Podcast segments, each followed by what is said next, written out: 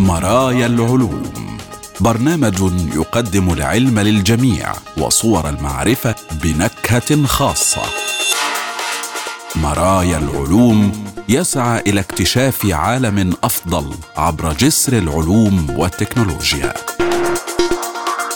مرايا العلوم العلم كموضوعة رائجة نحو حياة أكثر فعالية واتساق أكبر مع الطبيعة.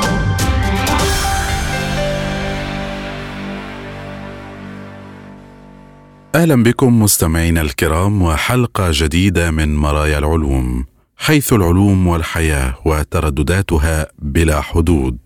كل ذلك للسعي من أجل حياة أفضل وأرأف وأوسع للجميع.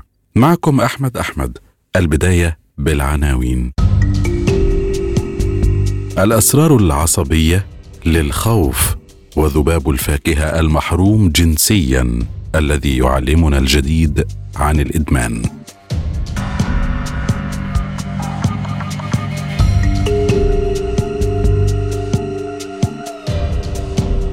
البداية نشرة العلوم. أسرار الخوف العصبية آلية تجنب العين التي تم الكشف عنها مؤخرا في ذباب الفاكهة.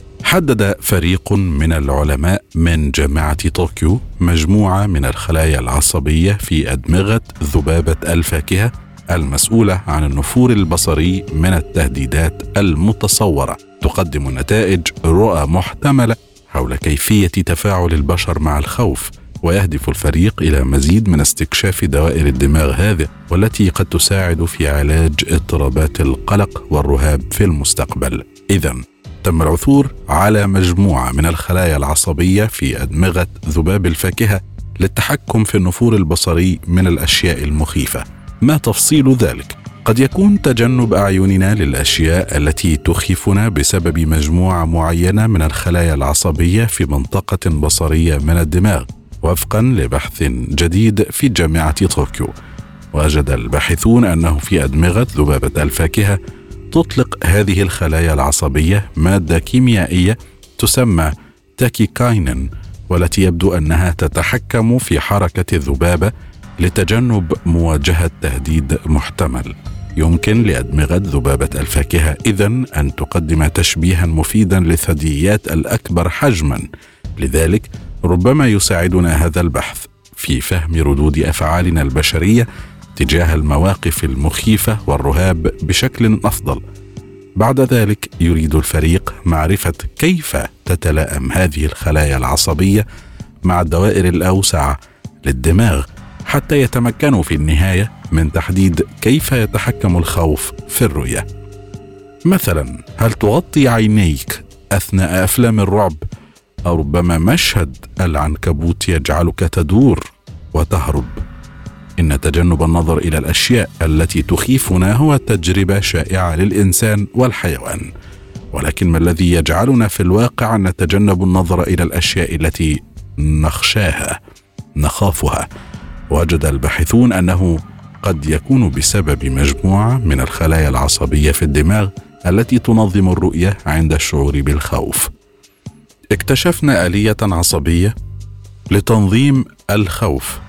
وينظم الخوف من خلالها النفور البصري في أدمغة ذبابة الفاكهة. يبدو أن مجموعة واحدة من نحو ثلاثين خلية عصبية تنظم الرؤية عندما تكون في حالة من الخوف. وأوضح الأستاذ ماساتو تسوجي من قسم العلوم البيولوجية في جامعة طوكيو أنه بما أن الخوف يؤثر على الرؤية عبر أنواع الحيوانات بما في ذلك البشر فإن الآلية التي وجدناها قد تكون ناشطة أيضا في البشر. الفريق استخدم نفث الهواء لمحاكاة تهديد جسدي ووجدوا أن سرعة مشي الذباب زادت بعد هذا النفخ. سيختار الذباب أيضا طريقا خاليا من النفث إذا تم عرضه ما يدل على أنهم ينظرون إلى النفخات على أنها تهديد أو على الأقل يفضلون تجنبها. بعد ذلك وضع الباحثون جسما أسود صغيرا بحجم العنكبوت تقريبا 60 درجة على يمين أو يسار الذبابة. من تلقاء نفسه لم يتسبب الكائن في تغيير السلوك ولكن عند وضعه بعد نفث الهواء تجنب الذباب النظر إلى الكائن وتحريكه بحيث يتم وضعه خلفه. لفهم الآلية الجزيئية الكامنة وراء سلوك النفور هذا استخدم الفريق بعد ذلك الذباب المتحور الذي غيروا فيه نشاط بعض الخلايا العصبية. ورغم احتفاظ الذبابات المتحورة بوظائفها البصرية والحركية وستظل تتجنب نفث الهواء إلا أنها لم تستجب بنفس الطريقة المخيفة لتفادي الجسم بصريا. قالت سوجي هذا يشير إلى أن مجموعة الخلايا العصبية التي تطلق مادة ال tachykinin الكيميائية كانت ضرورية لتفعيل النفور البصري وعند مراقبة النشاط العصبي للذباب تفاجأنا عندما اكتشفنا أنه حدث فعليا من خلال نمط تذبذب أي أن النشاط ارتفع صعودا وهبوطا على غرار الموجة القاع والقمة. عادة ما تعمل الخلايا العصبية عن طريق زيادة مستويات نشاطها فقط، كما أن تقارير النشاط المتذبذب نادرة بشكل خاص في ذباب الفاكهة، لأنه حتى وقت قريب لم تكن التكنولوجيا لاكتشاف ذلك على هذا النطاق الصغير والسريع موجودة. ومن خلال إعطاء الذباب مؤشرات الكالسيوم المشفرة وراثيا يمكن للباحثين جعل الخلايا العصبية للذباب تلمع بشكل مشرق عند تنشيطها بفضل أحدث تقنيات التصوير رأوا بعد ذلك النمط المتغير والموجي للضوء المنبعث والذي تم حساب متوسطه سابقا وفقدانه. بعد ذلك يريد الفريق معرفة كيف تتناسب هذه الخلايا العصبية مع الدوائر الأوسع للدماغ. على الرغم من وجود الخلايا العصبية في منطقة بصرية معروفة في الدماغ إلا أن الباحثين لا يعرفون حتى الآن من أين تتلقى الخلايا العصبية المدخلات وإلى أين تنقلها لتنظيم الهروب البصري من الأشياء التي ينظر إليها على أنها خطيرة. قالت سوجي: هدفنا التالي هو الكشف عن كيفية نقل المعلومات المرئية داخل الدماغ حتى نتمكن في النهاية من رسم مخطط دائري كامل لكيفية تنظيم الخوف للرؤية يوما ما قد يوفر اكتشافنا هذا دليلا للمساعدة في علاج الاضطرابات النفسية الناتجة عن الخوف المفرط كاضطرابات القلق والرهاب.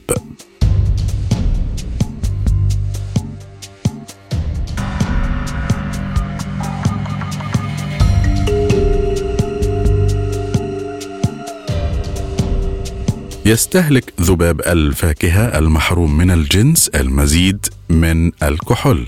أثناء دراسة ذباب الفاكهة اكتشف الباحثون أن الذباب المحروم جنسيا سوف يستهلك الكحول أكثر من الذباب الذكوري المشبع جنسيا. وأيضا أن سلوك الذباب يتغير مع تغير مستويات البيبتايد العصبي F في الدماغ.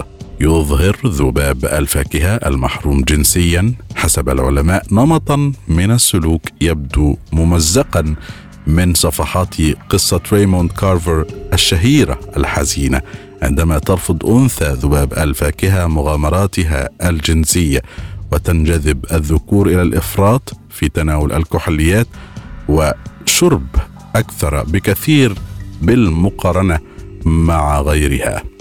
اكتشف فريق من العلماء في جامعة كاليفورنيا أن جزيئا صغيرا في دماغ الذبابة يدعى بيبتايد العصبي F يتحكم في هذا السلوك حيث تتغير مستويات الجزيء في أدمغتهم ويتغير سلوك الذباب حينها.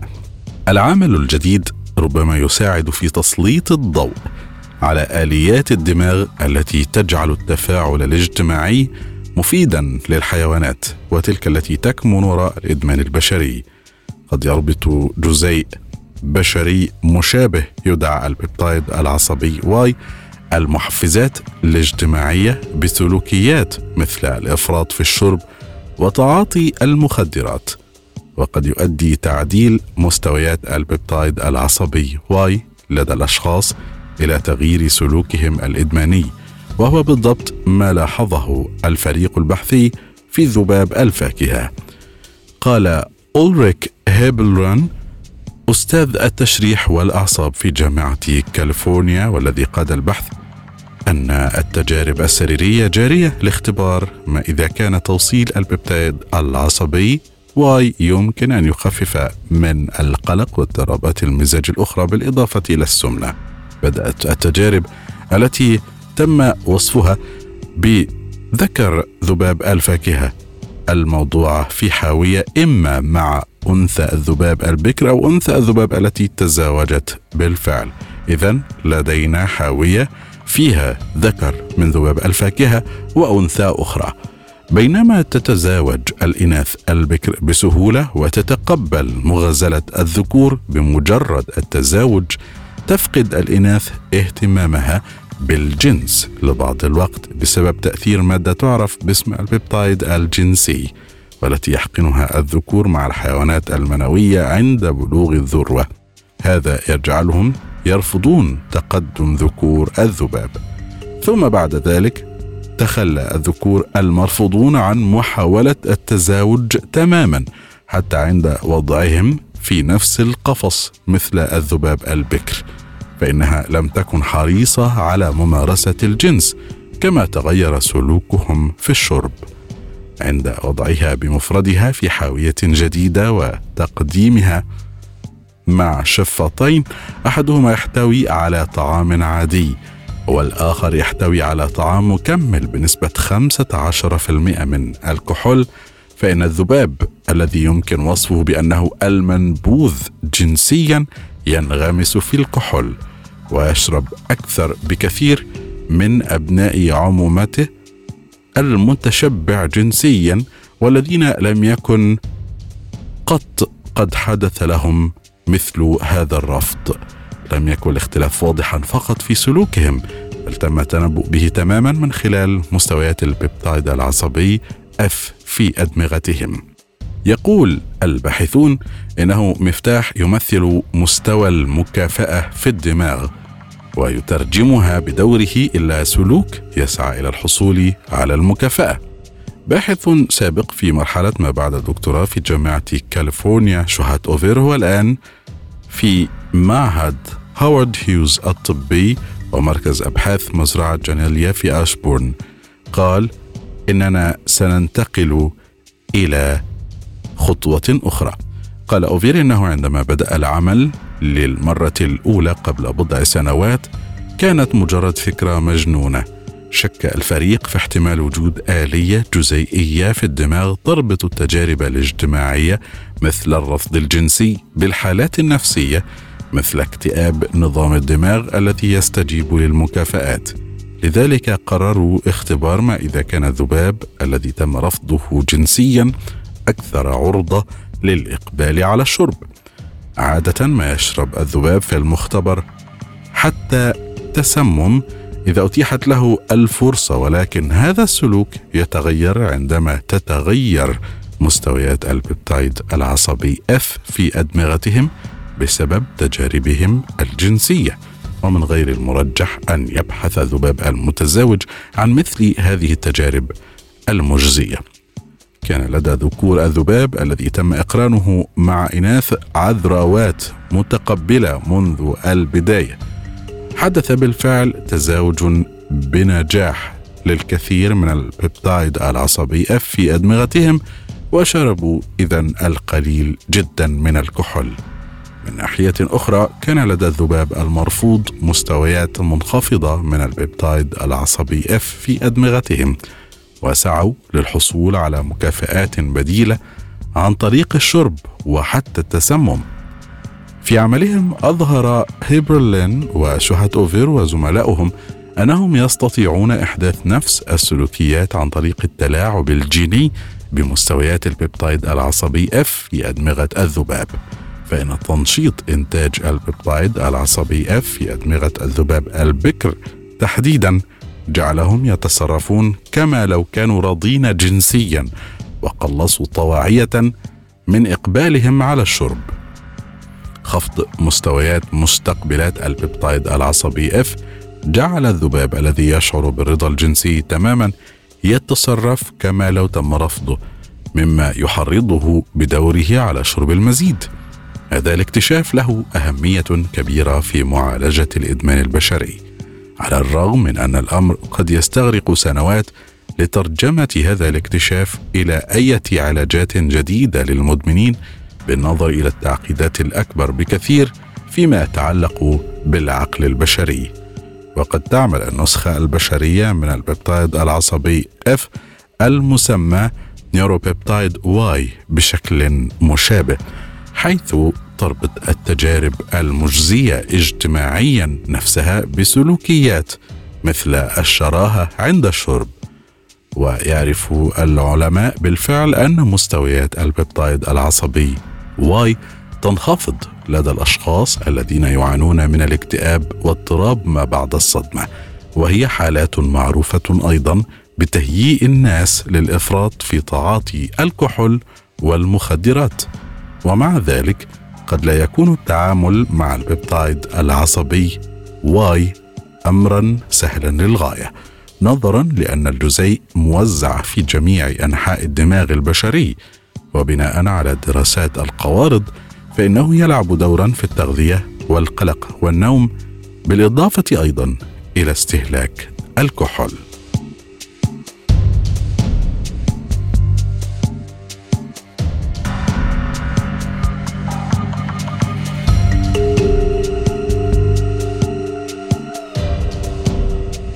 اختراق علمي يتعلق بالإلكترونيات الموجودة في المواد ثنائية الأبعاد. الباحثون يحلون عقبة طويلة الأمد أخيرا من خلال مراقبة بنية الدوران في الجرافين الذي يعرف بأنه ذو الزاوية السحرية. اكتشف فريق من العلماء برئاسة باحثين من جامعة براون حلا لعائق طويل الأمد في عالم الإلكترونيات ثنائية الأبعاد من خلال دراسة بنية الدوران في الجرافين ذي الزاوية السحرية على مدار العشرين عاما الماضية.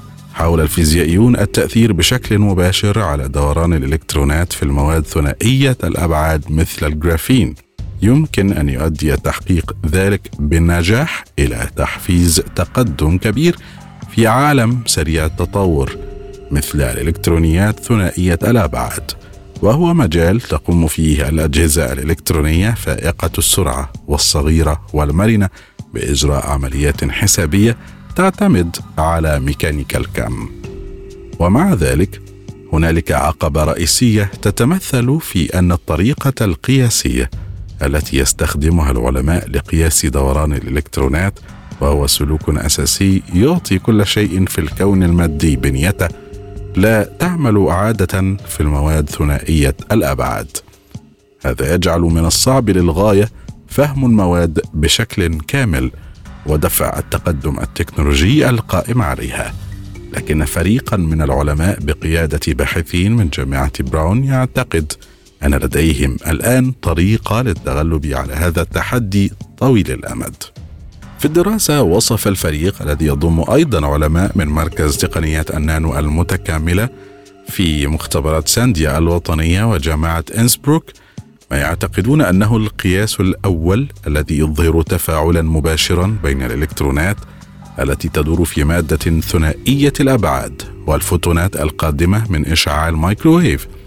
يطلق على عملية امتصاص فوتونات الميكروويف بواسطة الإلكترونات والتي تسمى اقترانا إنشاء تقنية تجريبية جديدة لدراسة خصائص كيفية دوران الإلكترونات في هذه المواد الكمومية ثنائية الأبعاد بشكل مباشر. وهو ما يمكن أن يكون بمنزلة أساس لتطوير تقنيات حسابية واتصالية تعتمد على تلك المواد. يقول الباحثون إن بنية الدوران هي أهم جزء في ظاهرة الكم لكننا لم نمتلك مطلقا مسبارا مباشرا لها في هذه المواد ثنائية الأبعاد.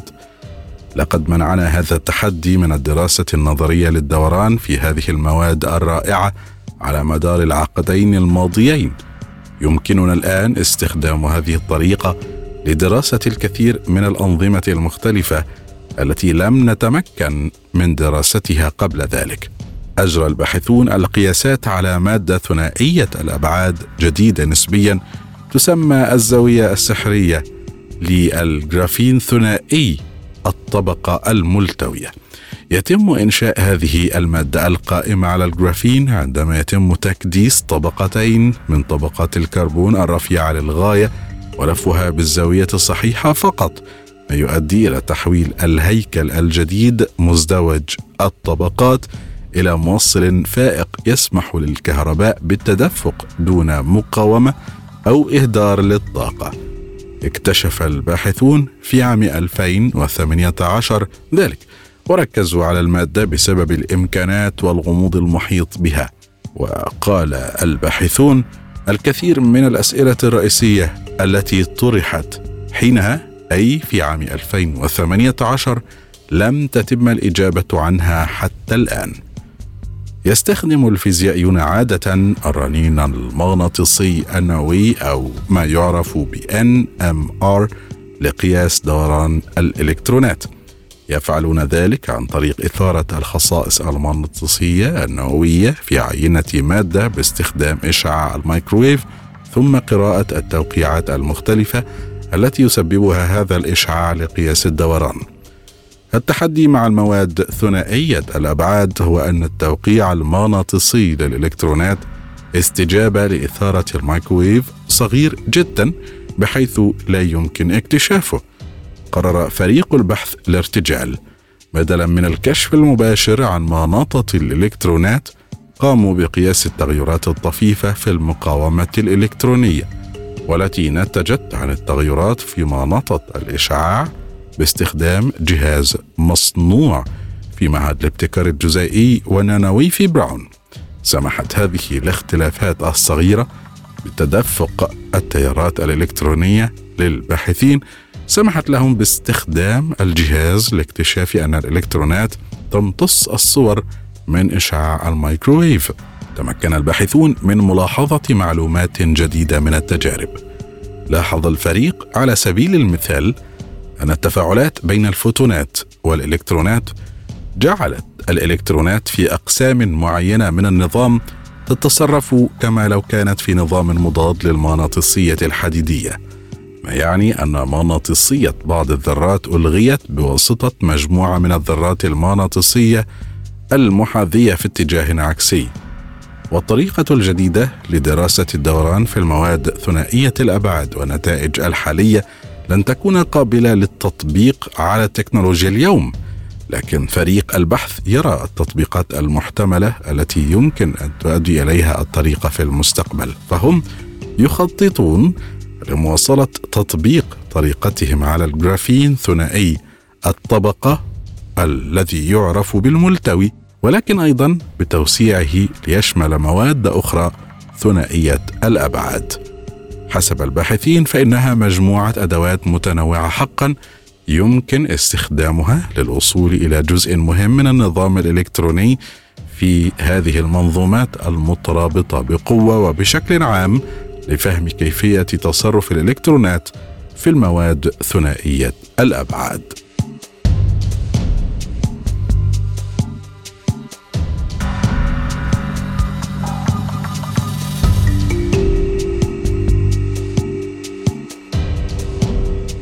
تتبع أصل الحياة. اكتشف الباحثون كيف تشكلت البروتينات البدائية على الأرض. العلماء في جامعة توهوكو اكتشفوا أن حمض البريك يحفز تكوين الببتيدات المطولة في ظل ظروف محايدة وحمضية ما يعارض النظريات السابقة بأن الظروف القلوية كانت هي المثالية. يدعم اكتشاف المعادن الوفيرة المحتوية على البورون في صخور الأرض القديمة. أيضا إمكانات البيئات المحايدة الغنية بالبورون لتخليق البروتين على الأرض الأولي بالطبع والذي يعرف بال prebiotic إن الكشف عن الغموض الذي يكتنف ظهور البوليمرات العضوية المحفزة للمرة الأولى على الأرض سيفتح مفاهيم أساسية في أصل الحياة. اكتشف باحثون مؤخرا بيئة محتملة يمكن أن يحدث فيها تكوين بوليمرات عضوية محفزة لتحقيق هذا الاكتشاف قاموا بتبخير محاليل الأحماض الأمينية التي تحتوي على حمض البوريك وجدوا أن الحمض يعزز تكوين عديد الببتيدات في كل من البيئات المحايدة والحمضية كانت أطول ببتيدات تشكلت في التجارب هي 39 بولي ببتيدات جلايسين طويلة المونومر تحت ظروف محايدة. الدراسات السابقة أشارت إلى أن البيئات التبخيرية شديدة القلوية كانت بمنزلة مكان لتخليق البروتين القديم ما أدى إلى إنتاج ما يصل إلى 20 من بيبتيدات جلايسين طويلة المونومر. وكان يعتقد أن الظروف المحايدة هي الحالة الأسوأ فيما يتعلق بعملية التوليف. تم اكتشاف المعادن المحتوية على البرون بكثرة في بعض أقدم الصخور الرسوبية الأصل الموجودة على الأرض والتي يعود تاريخها إلى 3.8 مليار سنة. تشير هذه النتائج إلى أن المناطق الساحلية للقارات الصغيرة القديمة والجزر الغنية بحمض البوريك جمعت تلقائيا احماضا أمينية مكونة بوليبيبتيدات وبروتينات أولية. بالتالي فإن تكوين البوليبيبتيدات في البيئات المحايدة له معان مهمة في التطور الكيميائي لأصل الحياة وفي حين أن RNAs مستقرة نوعا ما في ظل ظروف محايدة فهي غير مستقرة للغاية في ظل الظروف القلوية ومن المعروف أن البورون يساعد في العديد من الخطوات في تخليق ال ribonucleotides اللا احيائي فالبيئات التبخرية المحايدة الغنية بالبورون تعمل بدورها كمكان مثالي للتشكيلات والتفاعلات بين البوليمرين الأساسيين على الأرض ال prebiotic. تبحث مجموعة العلماء هذه الآن عن الأحماض الأمينية التي تم دمجها بالفعل في الببتيدات الأولية في تلك البيئة.